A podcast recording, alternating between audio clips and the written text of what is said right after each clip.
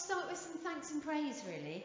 Um, we're encouraged to give thanks and praise to God always, whether it's we're in a good place, whether we're in a difficult place. Um, sometimes it's helpful to remember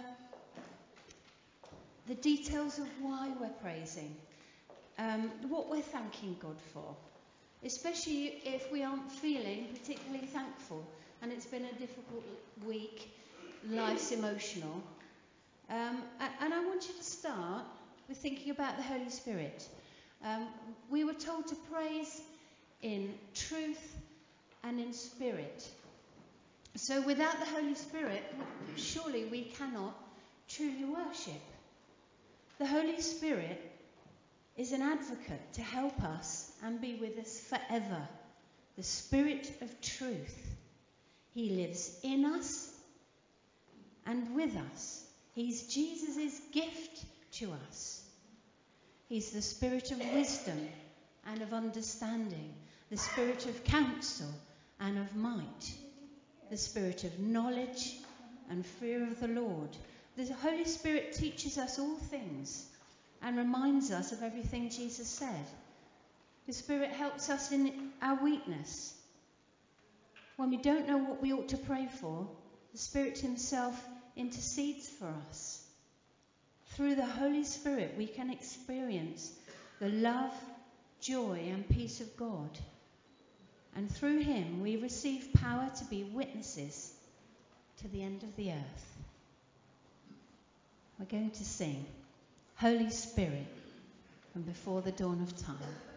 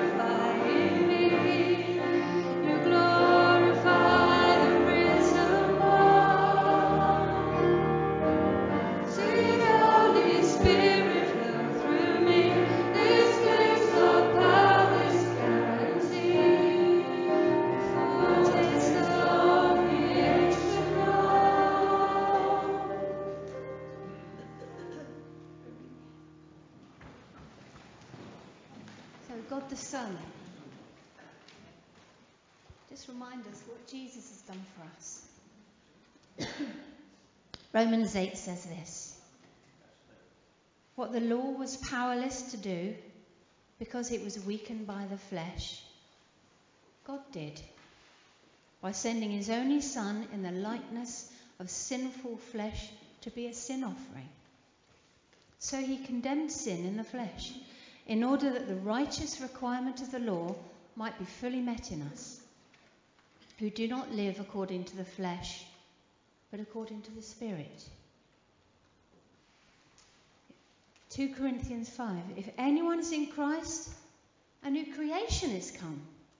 The old is gone, the new is here. Isaiah 9 talked about Jesus being wonderful counselor, Almighty God, everlasting Father, Prince of Peace.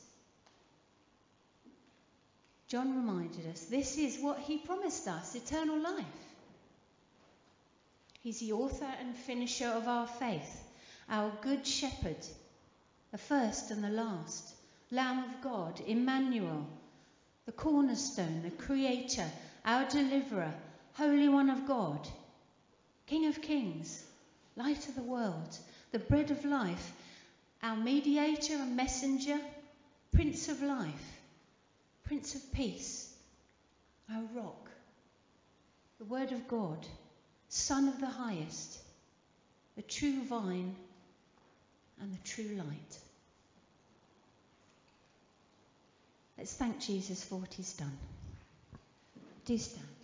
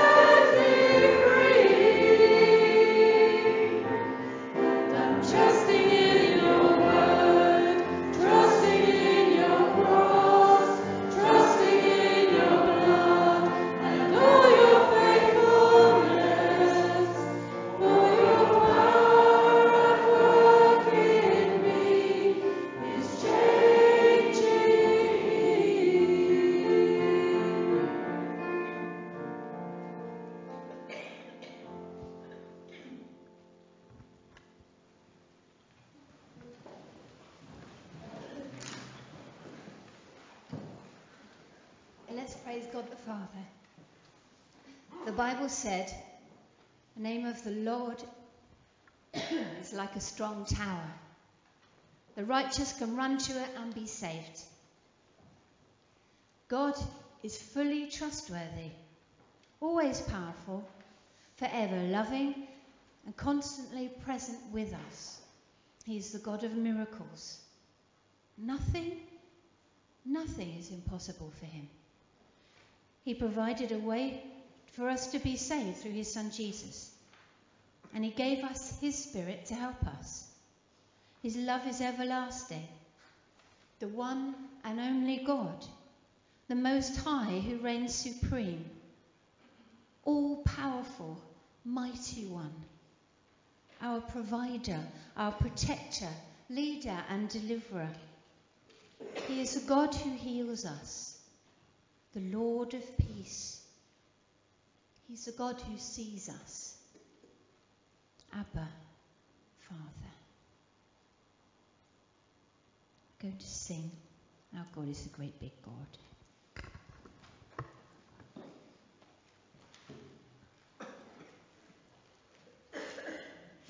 Do stand.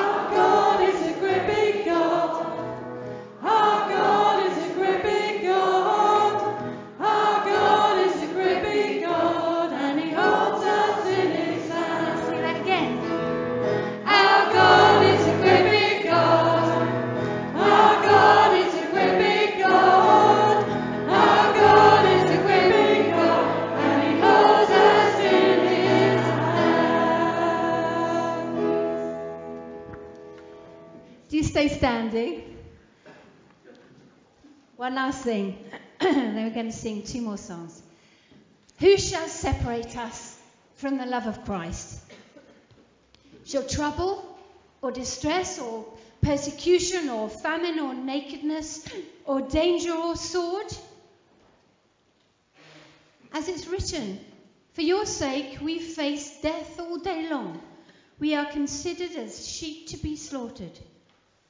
No, in all these things we are more than conquerors through him who loved us. For I am convinced that neither death nor life, nor angels, nor principalities, neither the present nor the future, nor any powers, neither height nor depth, nor anything else in all creation will be able to separate us from the love of God that is in Jesus Christ our Lord.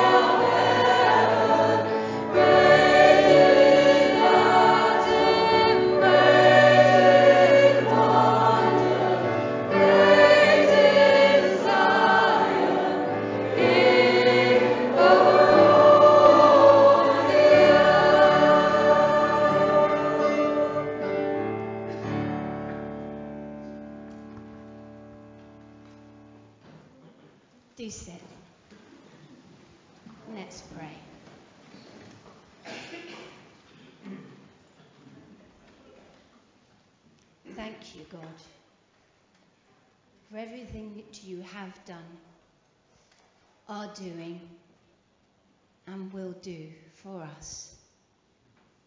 Thank you for your unchanging love for us. That you loved us even when we didn't love you back. Thank you and praise you, God, that you are all powerful, all creative, all knowing, able to do anything, and yet you'll never let us go. You provide for us. You forgive us. And you have made us your children. Also, pray for our children in our church now as they leave this room to go to their groups. Pray that you will bless them and teach them and fill them with the power of your Holy Spirit. In Jesus' name. Amen. Children, you can now go.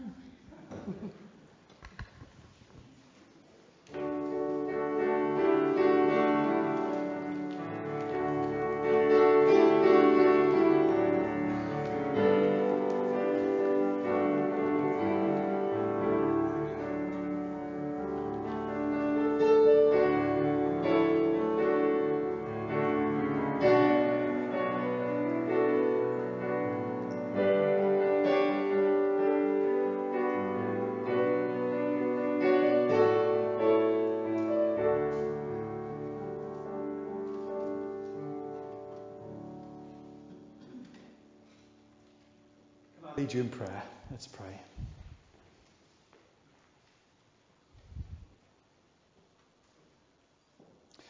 Lord, thank you that you are great in power, great in glory, great in mercy, King of heaven, sovereign over this world and our lives. Enable us to lift our eyes to you and focus on who you are to be open to the influencing and prompting of your Holy Spirit. Help us not to listen to voices in the world that would turn us away from you, but instead to focus on your word, your way, your calling on our lives. And we pause for a moment to confess in quietness times when other voices have drowned out or overridden your voice to us this week?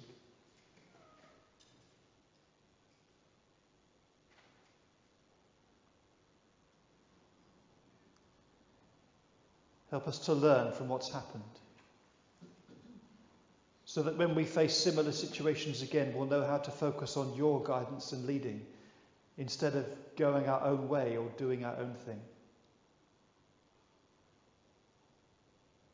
And thank you for times this week when you've given us courage to follow your lead. Help us to grow in our faith so that it becomes more natural to us to go your way and not ours. Yeah.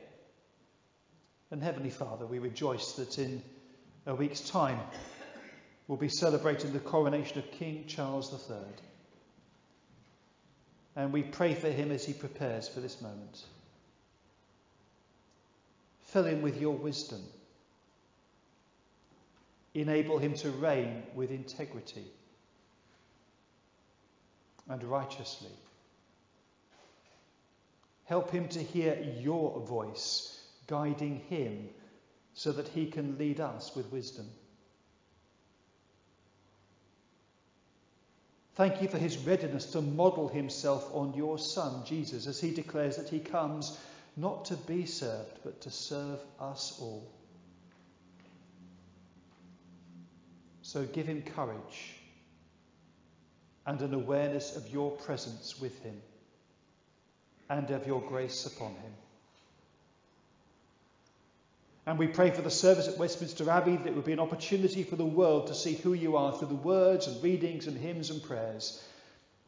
We pray for your safety and protection during the ceremony and the celebrations around the country. And for your blessing as we come together to celebrate this coronation. And as we welcome Charles's reign, we, we continue to remember with joy the service and dedication of Queen Elizabeth II who walked in your paths all her life. May her son do the same, we pray. And as we look around our world, we see so many leaders and rulers who do not follow your way. And we pray that you would show yourself clearly and speak clearly to those in power. Remind them that they are subject to you. And we lift places on our heart because they are places of conflict and pain to you. Sudan, Ukraine, Yemen, and so many other war torn areas which no longer feature in the news. Lord, would you raise up people of courage to be peacemakers who will negotiate ceasefires bring about peace instead of violence. And we pray for those still trapped in Sudan. Protect those seeking to escape the country. And we ask that safe and legal routes would be opened up for people seeking asylum for Sudan in our own land. And we pray for our government, asking that our ministers would be people of integrity, that they would be given and listened to wisdom.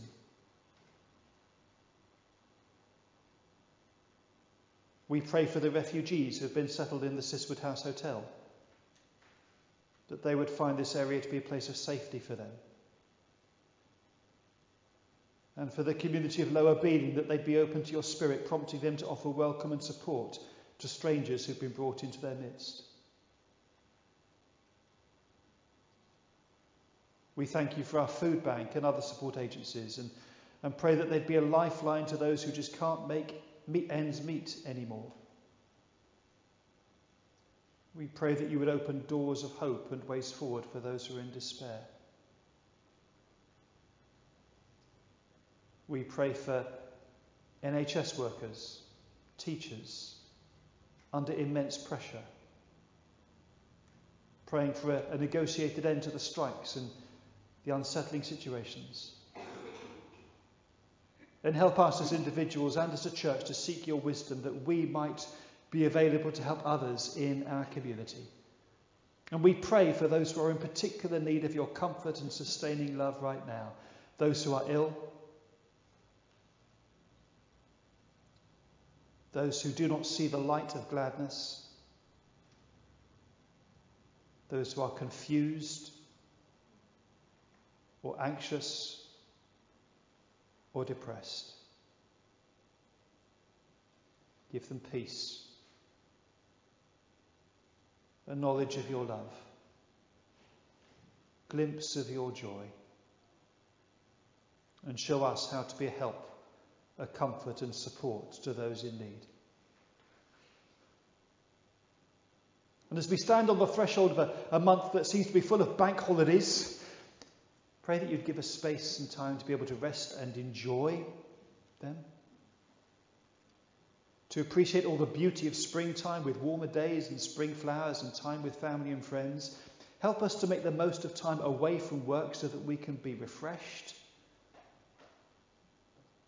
and we remember those who will be working across these holiday breaks, that they will have op- other opportunities to be renewed and restored. And as we go into this week, Lord, go before us, lead us, prepare the way ahead of us. And whether life is very normal or full of surprises and unexpected moments, help us to fix our eyes on you, Lord Jesus, the author and perfecter of our faith and to keep our ears open to your guiding and prompting. For we ask these things in your most precious name. Amen. We've got our Bible reading now. Um, it's taken from 2 Corinthians 7 to verse 7. Make room for us in your hearts. We've wronged no one, we've corrupted no one, we've exploited no one. I do not say this to condemn you.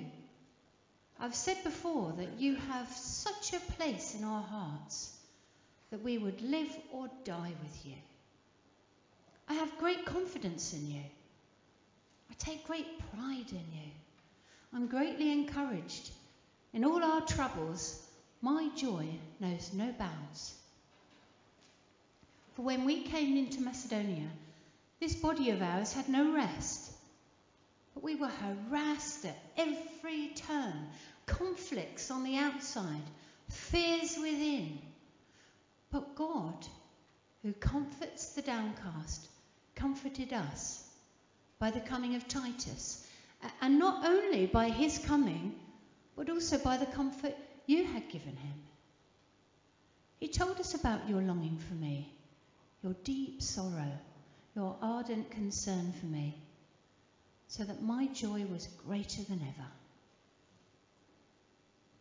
Um, just before Tim's a, a, about to speak to us, I was just thinking about this um, and thinking about encouragement. The, the fact that just Titus's presence was an encouragement. Um, and I was thinking about uh, how we encourage each other. Uh, looking at, look at the person sitting next to you. What do they do for this church? What do they need from this church? Do you ever thank them for it? Do you ever encourage them for it? You know, it's easy to take each other for granted, isn't it? Um, it it's easier to thank somebody who's standing up in front of you. Oh, thank you very much. But uh, I d- I don't know, I, I, I forget to thank those people who've been looking after the kids. Um, beautiful flowers. Um, the people at the back, without them, you wouldn't be able to read the words. We'd have to have six books in order to fumble through to get all the, all the words. We, we wouldn't be able to hear each other very well. You know, and how often do we thank each other, encourage each other for this? Um, not as often as, as I would like to think I do.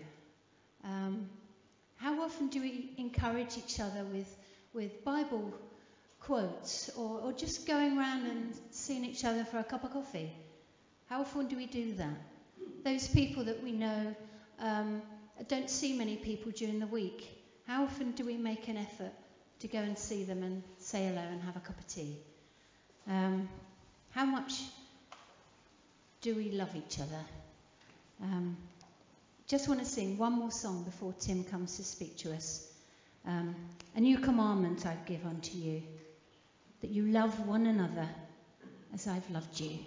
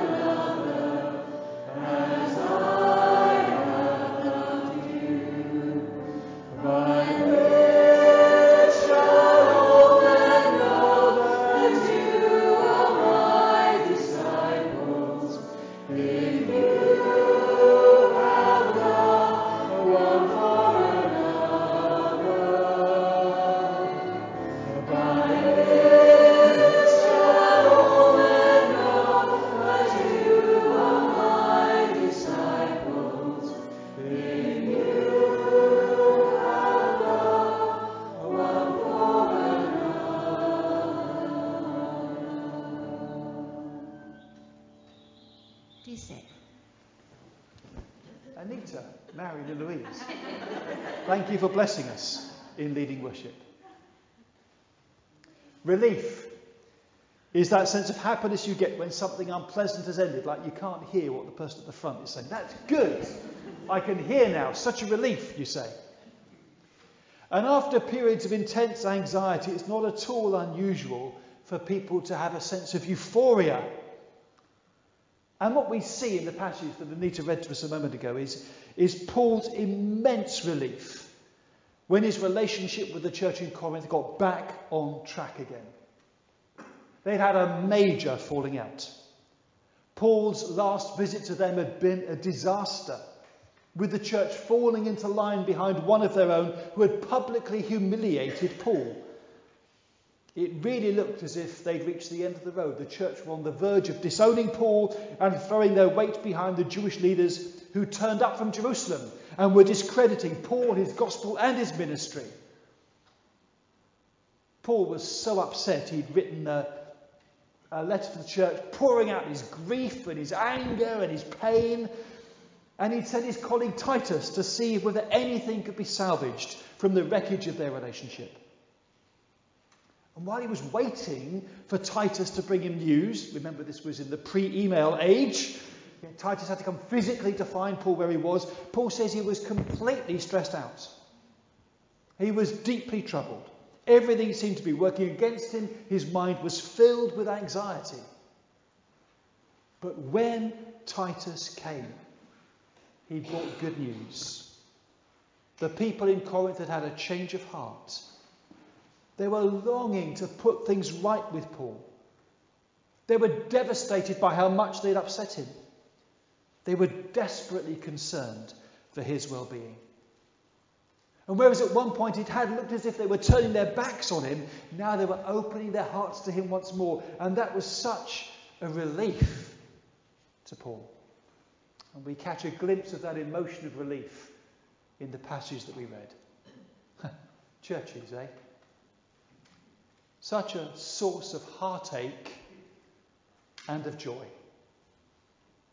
You take a bunch of sinful, broken, damaged, hurting people. And you mix them up all together with the love of God, the grace of Christ, and the power of the Holy Spirit. And what do you get? A mess. But a mess out of which the glory of God shines as people's lives are redeemed and transformed and rebuilt and healed. And if God is at work, it's never neat and tidy. Sometimes the chaos of other people's lives spills over and causes a lot of harm. And that's why forgiveness between members of the body of Christ is so important. Because we are all of us a work in progress. And in this part of 2 Corinthians, we catch a glimpse of just how much pain and joy can come from being part of God's church. And having at one point despaired of his relationship with him, you can see just how positive Paul felt about the church in chapter 7, verse 4, as he describes his feelings towards them now. I have such great confidence in you. I'm so proud of you. I'm so encouraged by you. Even in the midst of all my troubles and difficulties, you fill me with joy. Amen. Is Paul looking through the church, looking at the church through rose tinted spectacles at the moment? Might appear that way, but I'm not so sure. After all, he knows all too well just what they're really like. But he is looking at them through the eyes of love. That makes a world of difference.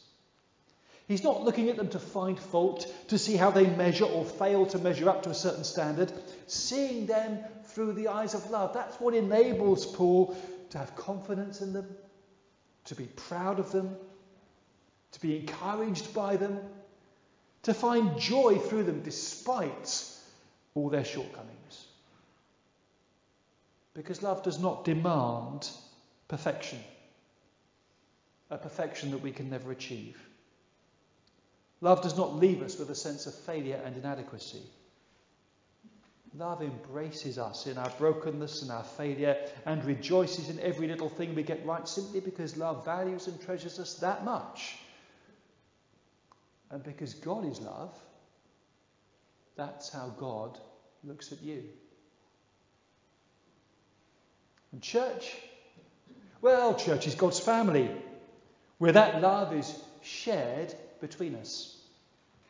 Church is, well, it should be, and by the grace of God, it can be, a place of acceptance and forgiveness and nurture and encouragement and renewing.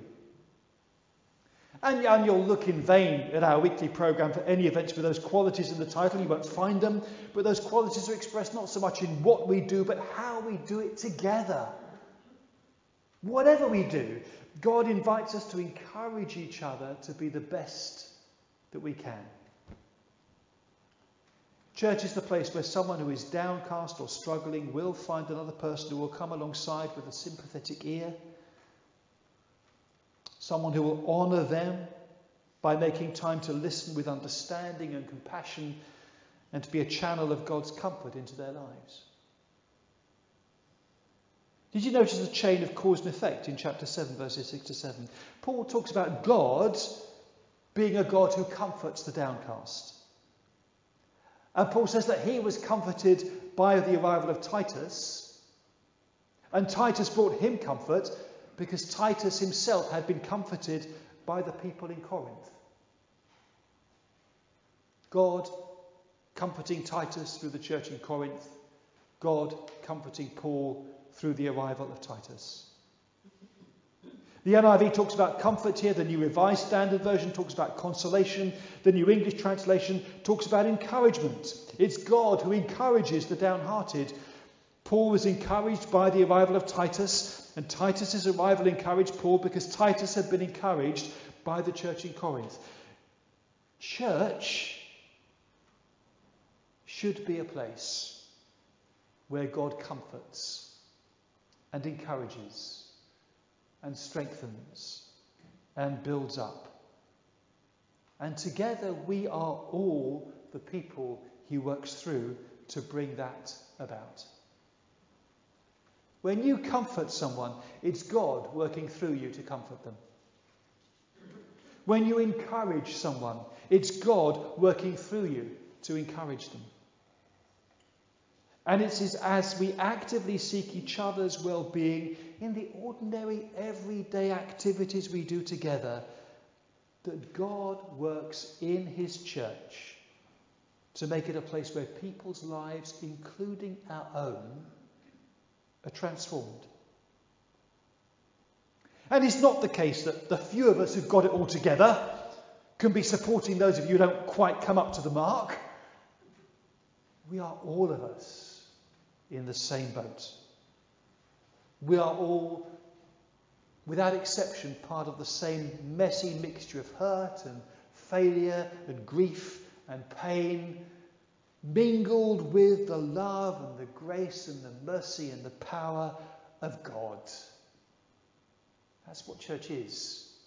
It's how it works. And the crucial thing to recognize is that this is all about the grace of Christ. The grace which welcomes us and accepts us in our brokenness and need.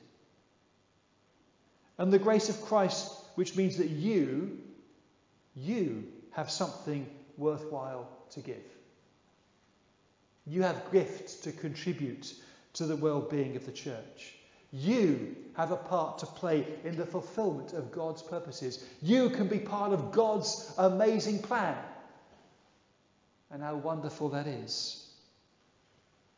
Because in the body of Christ, you are not defied, defined by your needs you are defined by the grace of God, which works in you and which works through you to bring God's comfort and encouragement into the lives of others.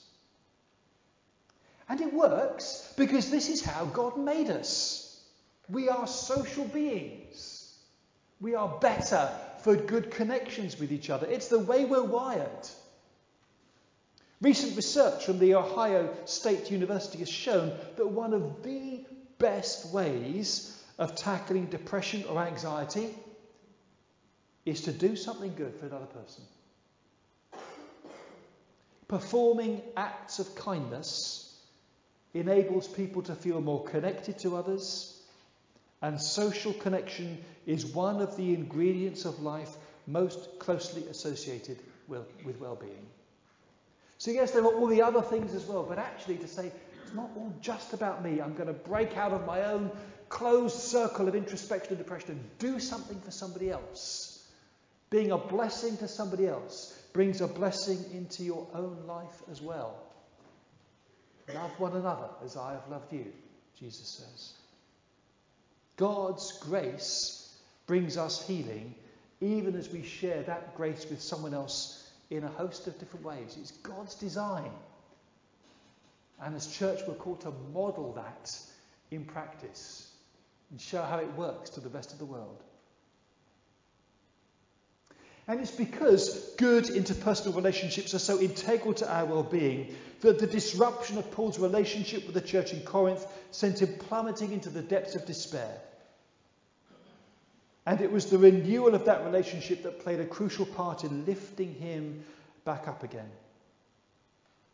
And today, in the family of God, which is the local church here in Brighton Road and in countless other places throughout the country, God calls, equips, inspires, and enables us to serve each other, to seek each other's well being, to comfort each other, to encourage each other. And we all have different skills and gifts. We all contribute something that is unique to us because God has fashioned each of us in a unique way. Each of us has a part to play that nobody else can quite do. Those of us with the soft skills of communication we can listen and empathize and build each other up through conversation. Those of us with practical skills can build others up by serving and working alongside them and helping them in a host of practical ways. Those of us with time can make ourselves available to others. Whatever it is that you've got, God's grace motivates and enables you to share who you are and what you have with those around you to encourage and build up and comfort those you meet in the course of the week. Be generous to each other with your time and with your gifts and with your love as God has been generous to you.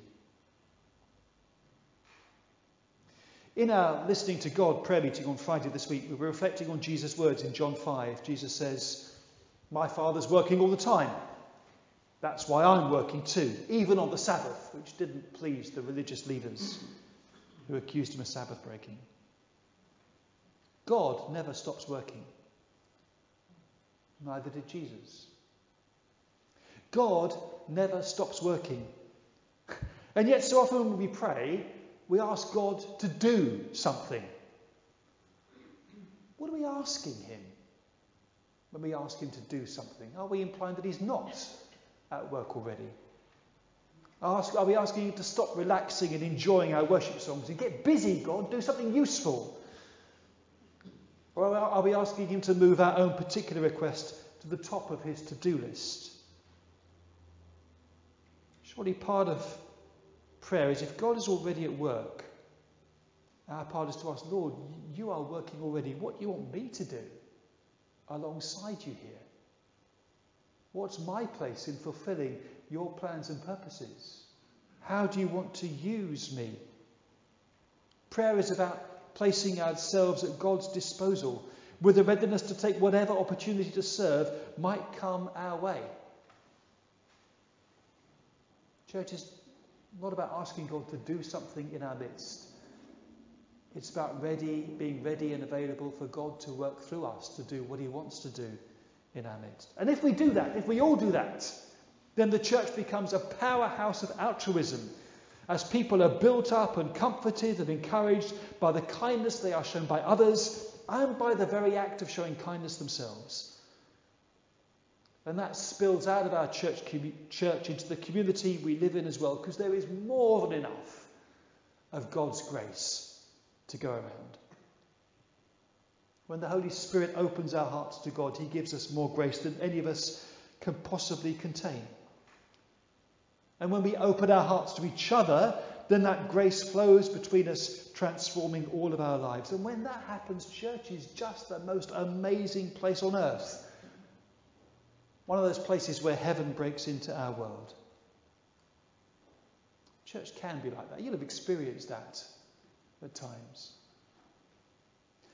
But equally, do keep a special eye out for that person who's got nothing to give at the moment, who's just burnt out, who, like Paul in Macedonia, is stressed and anxious because the world is just piling in on top of them. None of us is exempt from such an experience. We can all find ourselves in a very dark place sometimes. But if you're there, God knows you're there. God knows how you feel. And just as Titus lifted Paul's spirits in Macedonia, God will send someone your way to comfort, console, and encourage you. And what's the basis of my confidence? It's because the church sits in the floodplain of God's grace. And when God pours out His Spirit, He brings His life to everyone, and that includes you, whoever you are, whatever you're going through. So don't worry. God will never turn His back on you. You are on His heart. He knows exactly how you feel, and relief is on its way. But in the meantime, may the God of consolation, comfort, and encouragement hold you in his grace.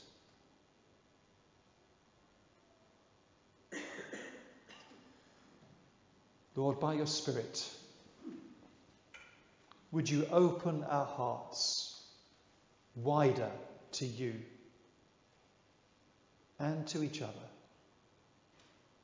and flood our lives with your love and with your Holy Spirit of grace. We ask it in Jesus' name. Amen.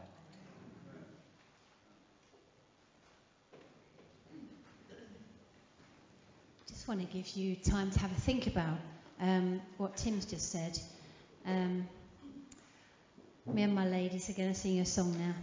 Um, it's, a, it's a new one. It's called Lord of the Church. Um, and I just just keep sitting, um, read the words, have a think about what, what Tim has said, and just have this as a bit of quiet time.